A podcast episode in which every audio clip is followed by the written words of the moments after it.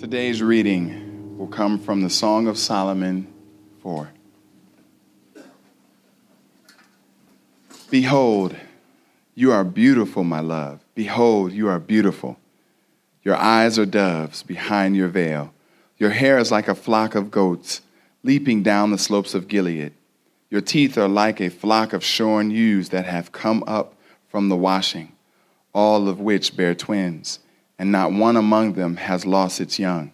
Your lips are like a scarlet thread, and your mouth is lovely. Your cheeks are like halves of pomegranates behind your veil. Your neck is like the Tower of David, built in rows of stone. On it hang a thousand shields, myrrh and aloes, with all choice spices. A garden fountain a well of living water and flowing streams from Lebanon. Awake, O north wind, and come, O south wind. Blow upon my garden, let its spices flow. Let my beloved come to his garden and eat its choicest fruit. This is God's word. Family, will you pray? Join me in praying for our brother, our elder, Nate, as he comes forward to preach God's word. Lord, we thank you for what Nate has been to this community. As I pastor now, I'm thankful for his leadership on our elder team. Would you free him up to be used by you to preach your word that we might understand more what you desire of us, but in a greater fashion, understand the beauty of who you are. It's in Jesus' name we pray. Amen. it's quite a passage. Um, Welcome to Macav Church. Um, if you're new here or if you don't recognize me in a tie, my name's Nate. Um, I've um, served at Mac for a while now. Sorry, it's a little emotional.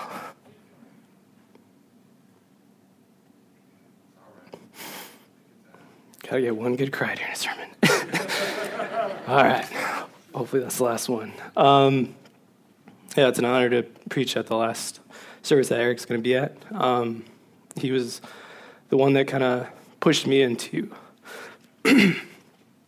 public speaking, the results of which you can judge for yourself. But uh, um, today um, we're talking about sexuality and marriage and human flourishing.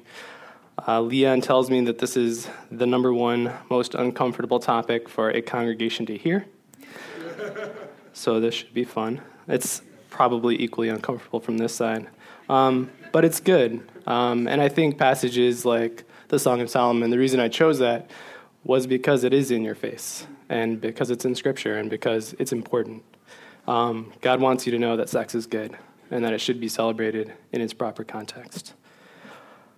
Uh, much of what I have to say today is drawn from a book by a guy named Glynn Harrison. Uh, he's an English professor, um, wrote a book called The Better Story uh, God, Sex, and Human Flourishing. And it's a, I mean, he's a professor, it's a pretty academic book, but I think it does a good job of kind of walking through how we got to our current state of culture and how we view marriage and um, how we view sexuality in general. Um, my hope today is to kind of paint in very broad strokes um, the same picture that he painted, um, give you some context for where we are as a culture and how we can recover uh, God's story, recover our prophetic voice in this time. Uh, before I get started, I'd like to pray as well. Lord God, we are humbled by your goodness. Lord, the songs that the worship team led us in are just a great reminder of how good you are and how perfect you are in all of your ways. Lord, I just pray that we would be able to fix our eyes on that reality, Lord, and and let the rest kind of fall into place after that. At the same time, Lord, we confess that we are also ungrateful, impatient, and discontent. Lord, like Adam and Eve, we are too easily seduced by cheap imitations. We too easily doubt your goodness. We miss the orchard for the tree. I confess, Lord, that my own heart and eyes are prone to wander.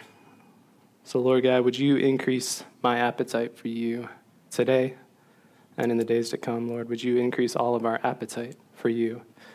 Would you give us just a, an abiding sense of your goodness, Lord, one that can counter the messages that we hear from the world around us?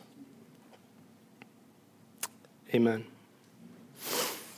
Um, so, if we can go to the Genesis one. Um, Genesis starts out describing the creation of the world. And in verse 27 of chapter 1 says, So God created man in his own image. In the image of God, he created him. Male and female, he created them. And God blessed them and said to them, Be fruitful and multiply and fill the earth and subdue it, and have dominion over the fish of the sea, over the birds of the heavens, and over every living thing that moves on the ground. And God said, Behold, I have given you every plant yielding seed that is on the face of all the earth, and every fruit tree with seed in its fruit. You shall have them for food. Um, sorry. Oh. All right. Um, so this, the reason I bring up this passage, and you can go on the next slide, is it's the beginning of kind of the narrative in Scripture of human sexuality. Um, it goes on to describe. Uh, we can go one more. That's the main point, by the way. Um, but uh, so the biblical narrative starts here in Genesis and, and, describes humans. So everything else has been created by the time you get to verse 27, and then humans are created, and God sets them to rule over everything else. He puts them in a place of particular importance, a particular value and worth. Um, they are made in His image. That's one unique quality, and they're made to rule. Um, From there, the fall quickly happens, and that perfect um, image of sexuality is marred. Um, and Leon talked about this two sermons ago, but kind of this conflict that's set up between man and woman um, that distorts that perfect, um, perfect relationship that God created. Then we move on to the law the law of Moses, and you see lots of commands, some of which are moral based, some of which are more ceremonial based. And the law was meant to set Israel apart from the nations around it. We know from how Jesus talks about, particularly the law of divorce, that it wasn't a perfect law. It was meant simply to take a step forward. Um, Jesus talks about Moses making a concession because the Israelites were weak, and so he put in some um, some laws that were more or less concessions. Um,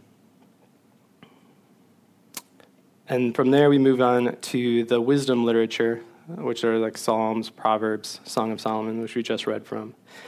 Um, those take a much more uh, explicit tone towards sexuality and a much more kind of praise or glory, glorifying tone to it. Um, it reminds us that sex is great. It's not just good, it's great. Um, and that you should enjoy it within marriage. Um, and that you should not seek it in other places outside of marriage.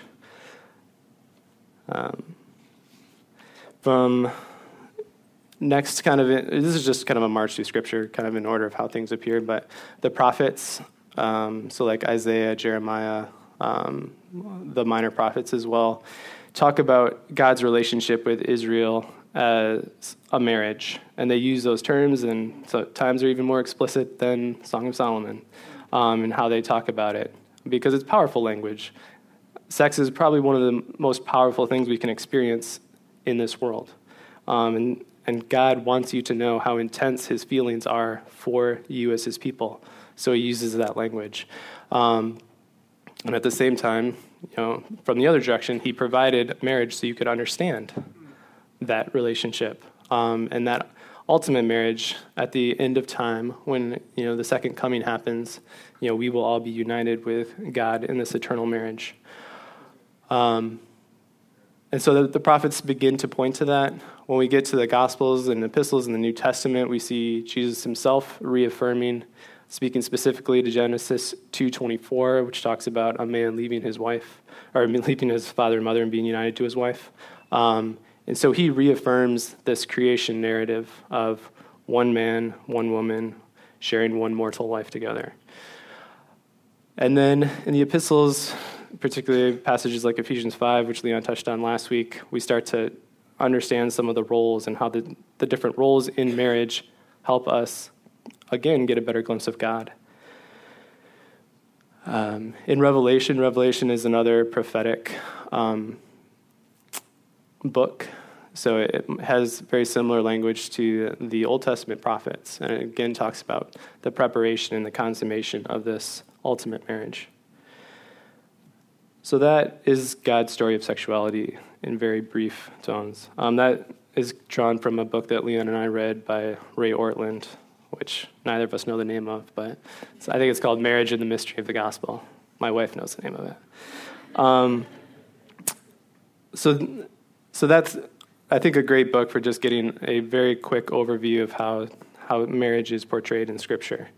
Um, and when Leah and I were setting up this series, it was Leon was going to do Old Testament, New Testament, and then I was going to do marriage today. And that was just looking at the outline, and my passage was only like six pages long, so I had to get another book. um, but so this is this is God's story. This is kind of the story that we've be, been retelling as a church universal for two thousand years now. Um, but that is not the only story. Um, there, the same way that Satan um, talked to Eve and Adam in the Garden of Eden, we are constantly hearing whispers of God, does God really know best? Um, does He really want your good? Is He your best option for pleasure in this life? Um, the book by Glynn Harrison has this passage that I'm just going to read verbatim, um, but it offers kind of a, a brief synopsis of the story that we kind of hear today. Um, for centuries, traditional morality had us, all of us, in its suffocating grip. Year after year, the same old rules, chained to the past, heaped shame on ordinary men and women, and boys and girls, whose only crime was being different. Enemies of the human spirit, these bankrupt ideologies befriended bigots and encouraged the spiteful. They nurtured a seed bed of hypocrisy and offered safe havens to perpetrators of abuse. No more. Change is here. We are breaking free from the shackles of bigotry and removing ourselves from under the dead hand of tradition. Our time has come. A time to be ourselves, a time to be truly who we are, a time to celebrate love wherever we find it, a time for the human spirit to flourish once again. And if you people won't move out of our way, we are going to push you out of our way. That is more or less the anthem of what has been termed the sexual revolution, which started back in the 60s and 70s with decisions like Roe v. Wade and has snowballed into legalization of same sex marriages and in more recent years the concept of gender fluidity and just kind of where does where does gender come from um, now it's a pretty compelling story in a lot of ways. Um, it has this kind of epic narrative, um, this heroic individualism where you get to be the hero. You get to look within yourself, decide who you are, and throw off everything that hinders it, um, including the church. And part of that is this kind of expression of your sexuality. Like, you no longer have to answer to these um, arbitrary constructs that the world has put on you. Um, you can be who you want to be, and that in itself is a moral achievement. It's a, a good unto itself.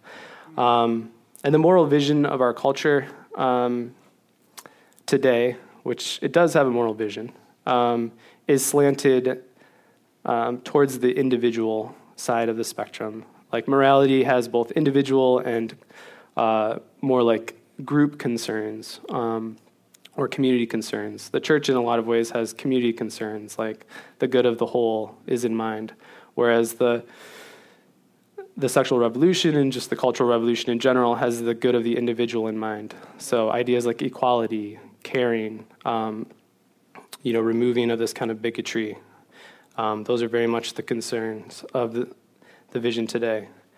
And it offers open arms to those who have been abused by the church and marginalized by the church. I hope you realize this, but the church has been caught off guard by this. Um, we did not expect someone to, one, call us out on our sin, and two, take the moral upper hand. I mean, in general, we probably tend towards the self righteous end of the spectrum. And so it's hard for us to imagine that someone might have a morality that, that is better than ours in some respects. Um, and in this kind of staggering of the church, you know, we've lost kind of our, our sense of, you know, our direction. We've lost our anchor. Um, but this has also been a good thing. You know, it, it reminds me of the, when, actually, I think both Abraham and Isaac made this mistake, but they both go down to Egypt. They are afraid for their lives, and they portray their wife as their sister the Egyptian pharaoh takes their, you know, their wife as his own, and eventually comes to figure out that it's, you know, that it is Abraham and Isaac's wives, respectively, and then calls them out, calls these patriarchs out of the, the faith on their sin. And these are pagans, like calling out sins that aren't even allowed in pagan culture. Um, and we've experienced the same kind of, the same kind of prophetic voice from the world back to us, and we need to own that. Um, but we also need to realize that we still have the word of life. We still have the Bible.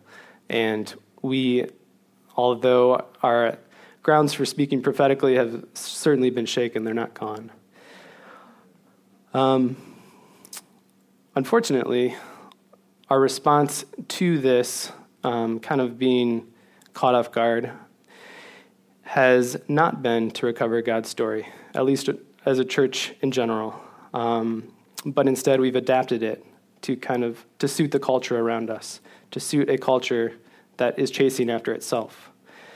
Truths that have been held for almost 2,000 years were out the window in the matter of a couple of decades.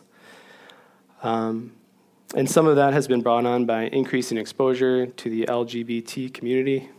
And there's like several ways. There's several more acronyms for some people, but I'm to stick with that for now. Um, and it's not only exposure in the media, I mean, pretty much every romantic comedy you see these days will have at least a side couple that is, you know, homosexual or gay. Um, and so we're, we're seeing it all the time. Um, and, but we're also seeing it, you know, in our regular lives, our, you know, our coworkers, um, you know ourselves, our our family, our friends. Like it has become much more of a normative thing than it was in the past.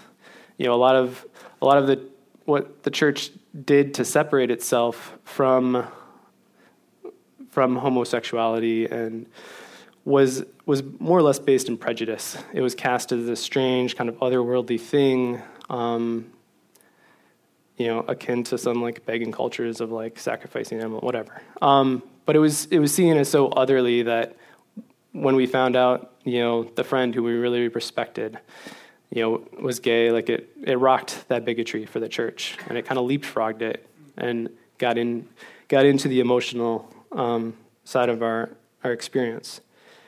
Um, because of that, uh, because of this normalization, you know, f- folks folks wanted it to be okay, like what is wrong with this person next to me? They're not hurting anyone. They're someone I respect. They're wise. They're caring. You know, they have many of the fruits of the Spirit, as far as I can tell. So, what does God really say? Let me look at Scripture again. Maybe, maybe we didn't get it right the first time. Um, did God really say, you know, it was always a sin for men to have sex with men or women to do the same? Or were they speaking against more specifically this um, predatory, like older male versus young boy kind of sexual relationship. Um, aren't there other prohibitions in the Bible that we don't follow anymore? I mean, we're allowed to eat shellfish. We don't really care much about what we eat anymore compared to what you know the Israelite code was. Like, why is this any different? Um, so for many of these questions, these questions became kind of the springboard for like, well, this part of the Bible doesn't matter anymore. This part still has morality that I can agree with. We'll keep that. Um, and so we kind of developed this a la carte way of looking at Christianity. And and the, and you have you know you've seen that in denomination splits. You know you've seen that in whole denominations shifting over to you know same-sex marriage approval and other things. Um, and if you aren't in the camp that has joined in the open and affirming crowd, you've probably left been left feeling a little paralyzed, not sure what to say, because you don't you don't want to be seen as a bigot. You know, you post anything on like Facebook or Twitter with this regards, and you will almost instantly get 100 responses in the other direction. You'll probably lose friends out of it. And if you have any business behind you, you may lose that business too. Um, and so this is not this is not something that is comfortable to come out and talk about. Um, so many of us, you know, are in that state of like, well, I'll talk about it with my friends and family if it comes up, but otherwise, you know, we'll just sit this one out. And I think that's the wrong approach. I know that's the wrong approach, even though that's in large part where I've been. So I was encouraged by this book. I hope that you know we can start taking steps forward of kind of recovering this prophetic voice and celebrating the story. You don't have to be ashamed of what the Bible says. It is the only way to eternal life. You have that in your hands, and you can't hold that back from the world around you.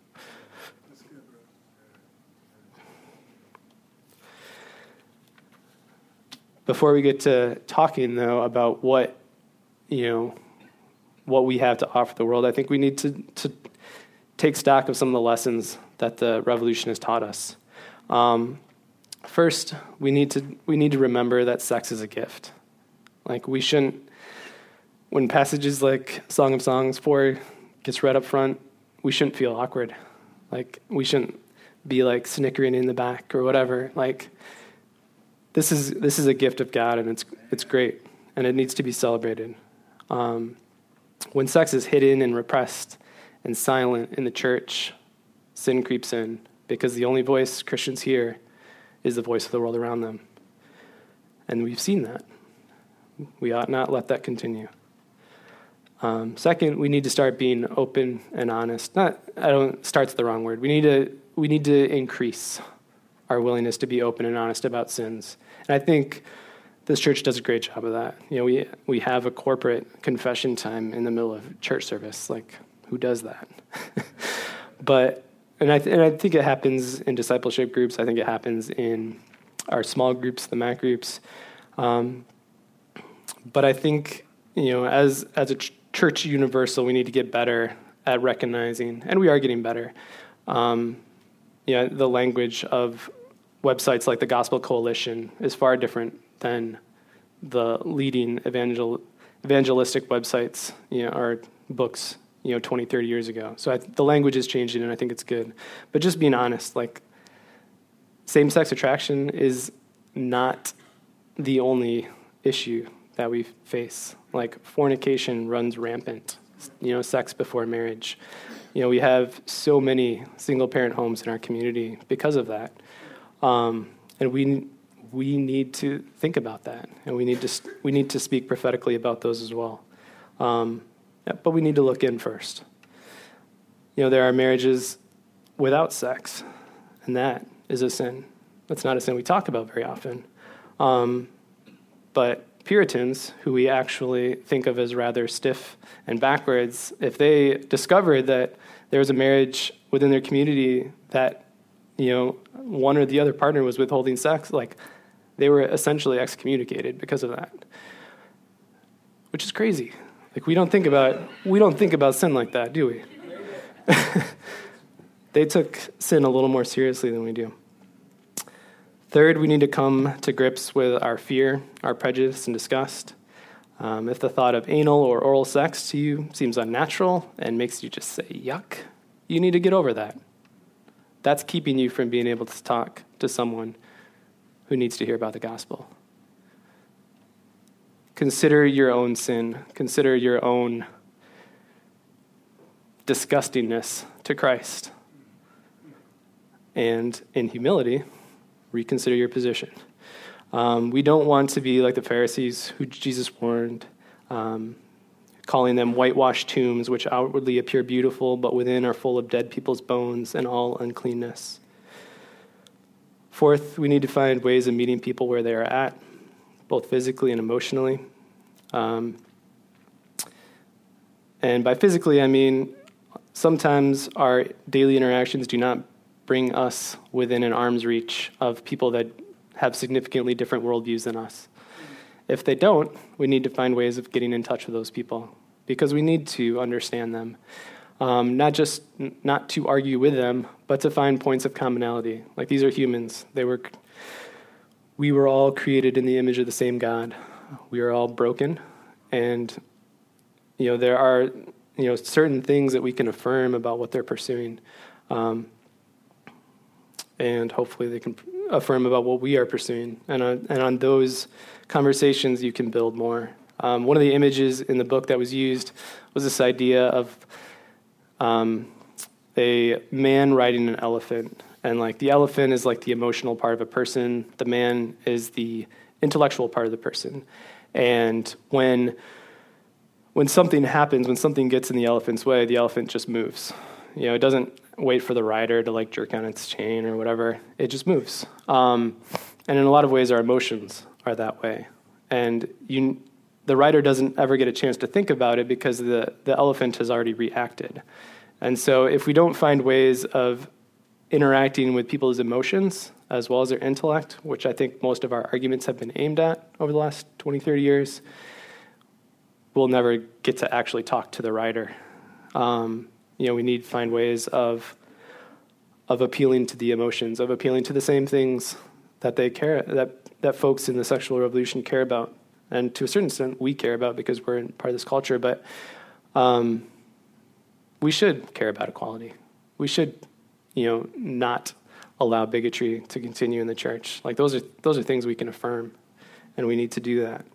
Um, at the same time, you know, our, our appeal to the emotions is as you have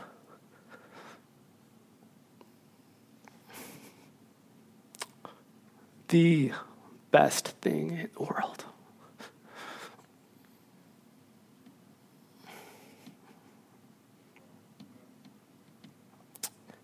You have the treasure hidden in a field. You have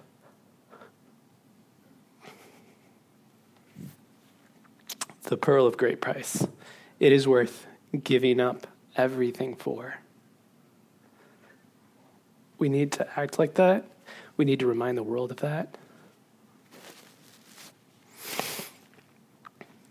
Um, those are the lessons that I think we can learn from the revolution. I think there's some cracks in the revolution that are beginning to show and will probably have been showing for a while.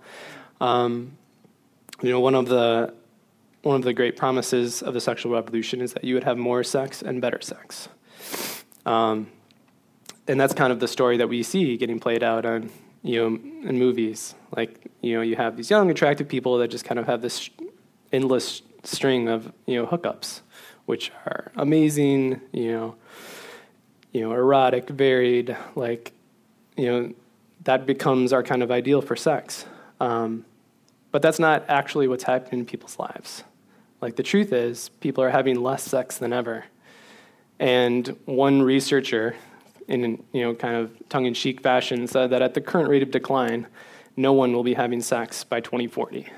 Like, like, yeah, it is what it is. But, but it really hasn't delivered, and part of that is because this focus on the self has this natural tendency to separate people. If your primary concern is fulfilling your desires, other people kind of get in the way of that. And so you kind of separate yourself out little by little, and you become lonelier. Um, particularly as you move further in life. You know, as we, you know, if we ever had it, some of us have and some of us haven't, but this kind of magnetic appeal to other people. If you had, if you've had that, it will go away one day. You know, your looks will fade. You'll put on extra weight. You know, whatever. Like, and when you no longer have that appeal to people, they will drop you, because in this paradigm, it's about them as much as it is about you for you. And so instead of leading to more fulfillment, you end up lonelier. And over the, you know, the past couple of decades, we've seen a steady climb in the rate of suicides, and a couple recently, um, high profile ones. Um, another kind of ironic um, twist in the revolution is this idea that you know, you will find your true self. You will have a much firmer, more durable grip of self identity. Um, and the problem is that when you look in yourself, um, you don't actually you don't see yourself by itself. What you see is ingrained in yourself. You see the values of the culture around you.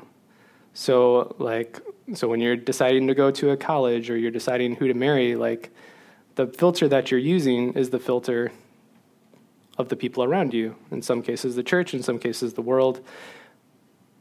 So, a culture that looks into itself for this is only going to see the latest values of the culture itself and is going to be constantly changing with the culture.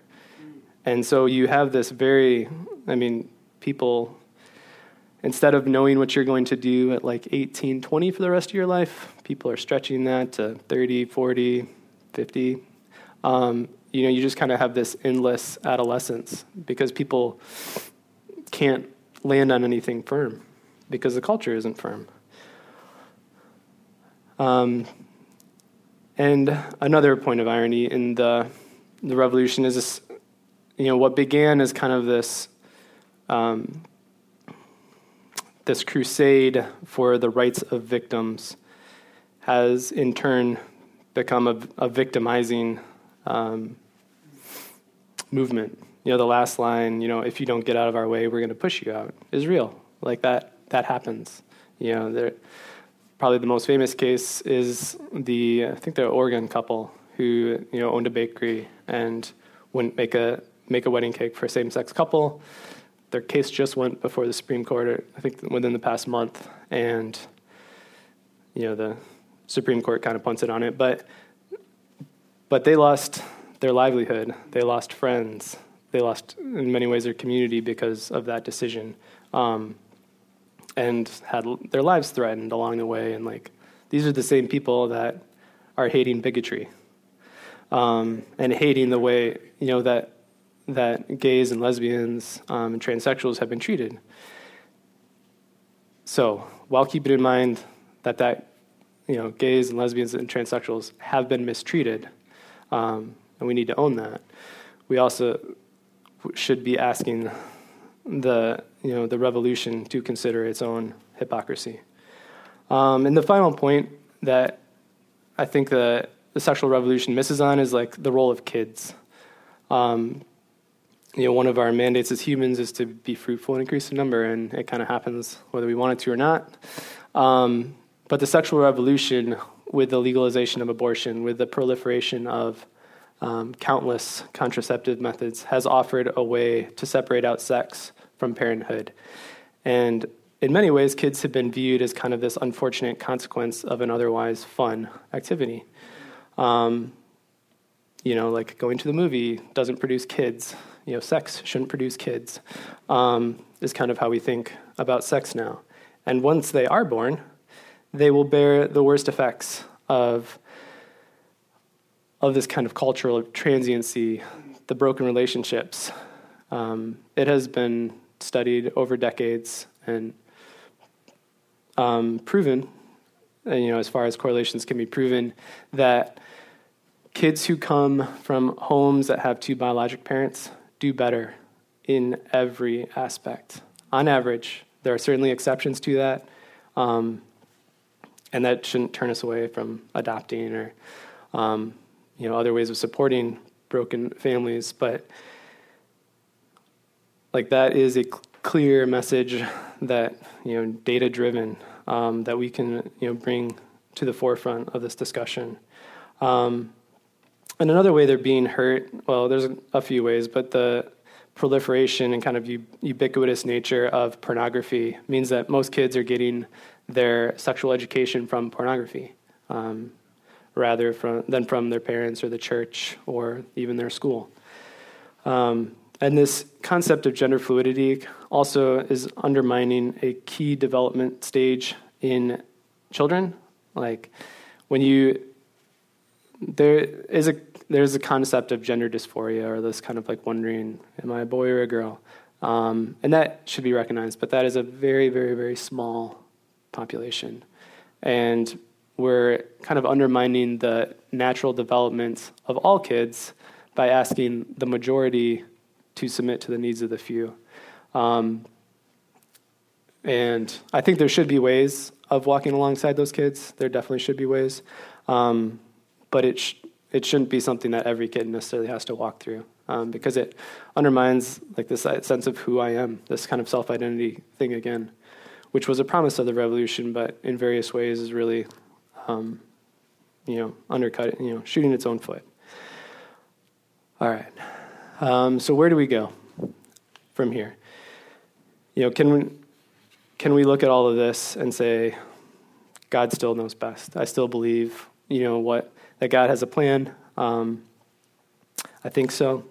Um, like most Christian steps or Christian processes, it starts by fixing our eyes back on God, by learning His story, and this will take work. Um, yeah, I, I we will not be able to preach you enough sermons to get you comfortable talking about this story. Like you'll have to pursue it on your own. And that, you know, there's, there's no way around that. Um, there are a number of books. Uh, if you want recommendations, I'd be happy to recommend them to you. But there's also just scripture. And you all have that. If you don't, we'd love to get you a copy of it. Um, and that's kind of our starting point. We have to fix our eyes on God. We have to remind ourselves of His goodness, of this plan of provision that He set in place. Um, we have to believe in Scripture if we want other folks to follow the God of Scripture. Um, and we have to be able to tell people about that. And we have to continually remind ourselves that God is good because Satan will not remind you of that. He will, at every step, question God's goodness and God's provision. And isn't this a little too hard? And aren't you being just a little too mean right now? And some of those questions are good. Sometimes we are being too mean. Um, and we need to find ways of presenting, um, presenting truth with grace. Um, again, with this full knowledge that we are broken ourselves. But we need, we need to remind people that God delights in them, that He wants what's best for them, and we need to own that. Um, and, you know, we can remind people of creation, but I think the most poignant, the most, um, where God shouts His grace the loudest is in the cross. And we need to, to take people and remind them that Christ suffered for their sin and for our sin and that he didn't have to do any of that. He could have ignored us, he could have just destroyed us, but he humbled himself lower than we can imagine to become human and join in our suffering, join in our temptations, and then he died on the cross for our sins. With God, with that image of God uh, fixed in our mind, we can begin to put off sin. And we have to, we have to take this step seriously, um, starting with our own sin. We need to be confessing, repenting, and turning away. Whether it be pornography, masturbation, fornication, adultery, homosexuality, bestiality. These sins are us, and we need to own that, and we need to put them to death. Um, now, putting to death, although it sounds like a, a, singular action, for many of us will not be a singular action. Um, sometimes God frees us, and sometimes He doesn't. Sometimes, like Paul, there's a thorn in our flesh that we walk with through the rest of our lives. And for that reason, we shouldn't be putting heterosexuality or going straight as like the ideal for people because they may never get there. Um, you know, we may never get there. The, ultimate goal is Christ. And all of us are going to continue to struggle up until the day that we are joined with Christ.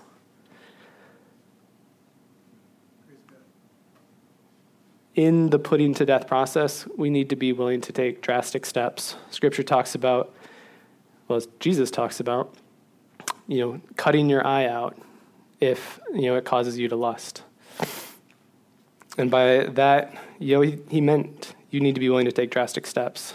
Drastic steps in our age might be getting rid of the things we think of as normative. Maybe your smartphone has too many pictures on it, or too much access to the internet. Maybe your computer needs to go. You know, if you know, those seem like important things to us, um, but they're not as important as your eternity. Um, maybe your TV needs to go. Maybe you need to change the kind of programs you watch. You need to set limits on what kind of rating you allow yourself to watch.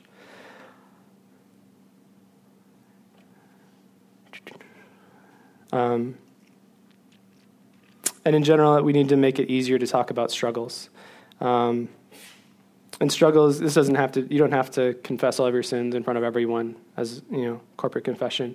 Um, but you should be confessing, whether it's to your spouse or to close friends. Like, we all have sins and we are all in need of that cleansing process of confession um, and accountability. And we will never be able to speak to a, to a culture that values authenticity until we develop that authenticity ourselves, until we put aside a lot of the hypocrisy that we've been living in and, and yeah, take on the mantle that Christ has called us to. And this, this openness is not just an openness for openness sake. It's not a coming out of the closet so you can be known and validated. Um, it's a recognition that I'm broken and you're broken, and we all need to move together towards Christ. There is this redemptive projection towards Christian openness and confession. Um, if we don't struggle against our sin, then we remain dead in it, and we have no claim on Christ. The final step, and it takes place even as we are putting off sin, but is to put on Christ.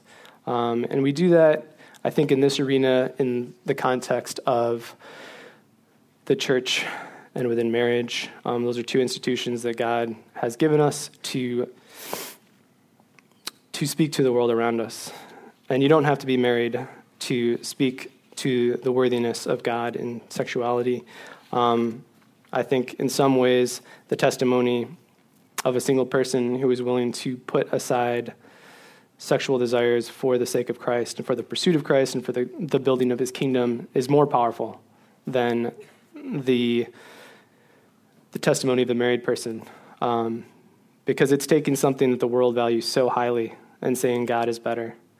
Um, and along those lines, we need to we need to figure out ways of honoring singleness. You know, Leon Leon spoke to this. Um, but we, we don't really, I, I think we don't really remember the value of singles in the history of the church.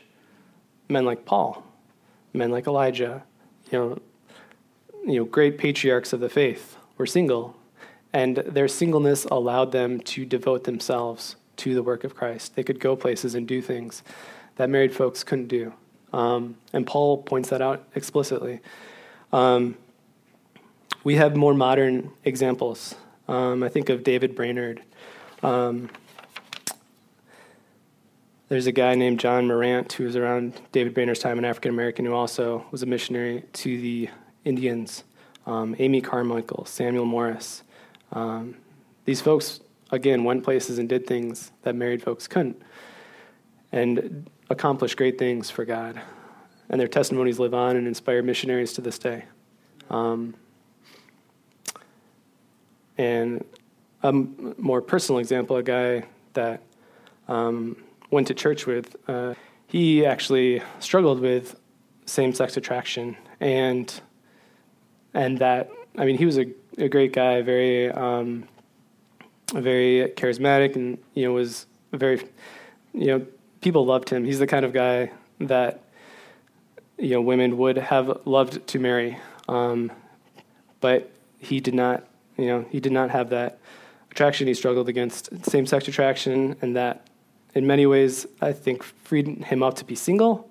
And he used that singleness to go to China, to go to places in Eastern Europe, um, and preach the gospel.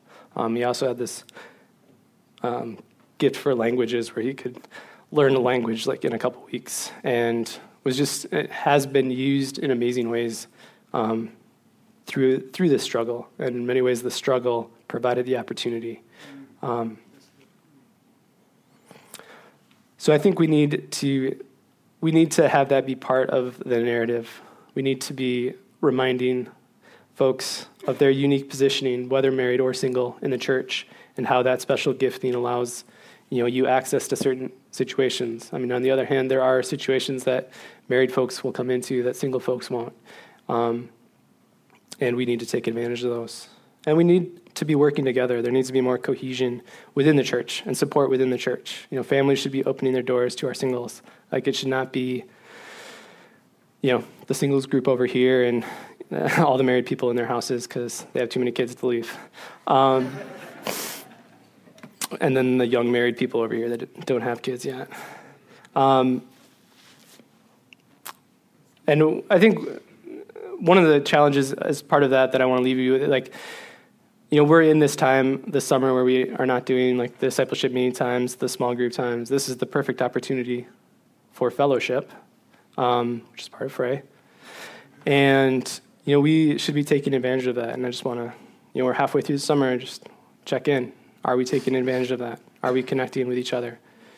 Are we building up this community? Um, one of the things that was talked about in Harrison's book is this idea that we are a cognitive and moral minority. That wasn't always the case as a church, but we are in these days, and you know, minorities need to stick together, and need to develop their story and their cohesiveness um, while reaching the world. But one of the one of the quickest ways to lose your way as a minority is to not have this kind of cultural narrative um, and not be retelling it to the next generation. So we need we need to be doing that to maintain kind of the cultural continuity of Christ in the world. Um, and as we fellowship, we're going to no doubt meet people that we don't like and we don't agree with. That'll happen in the church. That'll happen outside the church. And again, we need to have we need to have conversations with people um, one of the again going back to like the Facebook Twitter phenomenon, like I think part of that instantaneous feedback thing, you know, our we go from like zero to hate really fast, and we need to we need to stop. We need to be able to sit some, with someone that we disagree with for two hours, and still leave liking each other at the end of the, the day. Um, and that takes that takes work. That takes biting your tongue. That takes listening. Um, things that I'm sure we could all get better at.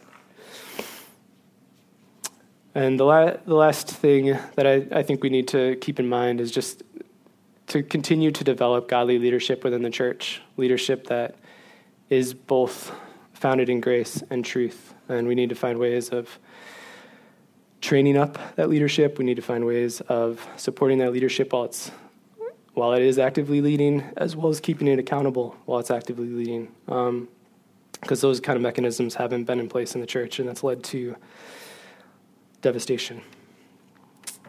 Um, so, in, in closing, just family, please hear me. Like, I am broken. I am sinful. I have struggled with and against sexual sin for as long as I can remember. Um, maybe you have too. Maybe your sin is somewhere else. Um, but the point is, we are all broken and we all deserve death. And we have this glorious promise, this glorious gift from God. And if you haven't um, taken advantage of that gift yet, I encourage you to do so. If you have and have stumbled and you need to be picked back up, you know, today, let that be the day. Um, I would love to talk to you. I know Leon would love to talk to you. There's other elders that would. Um, see Alex and Matthew here, um, but really any of the members here would. And this, you know, we want to walk alongside you, whether you are a member or not a member. Um, if this is your first time, we, you know, we want to be family to you. Um, so yeah, please, please take advantage of the body around you. And as we move forward, please share the story with others. You know, grow in the story yourself, grow in your comfort of telling it, but share it. Um, and it's essentially the, the story of the gospel. It's not just a story of human sexuality, but it's a story of something better. And we have that to offer.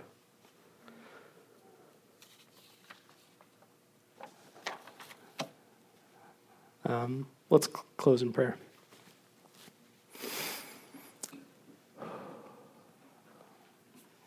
Lord God, you are good. Lord, would you,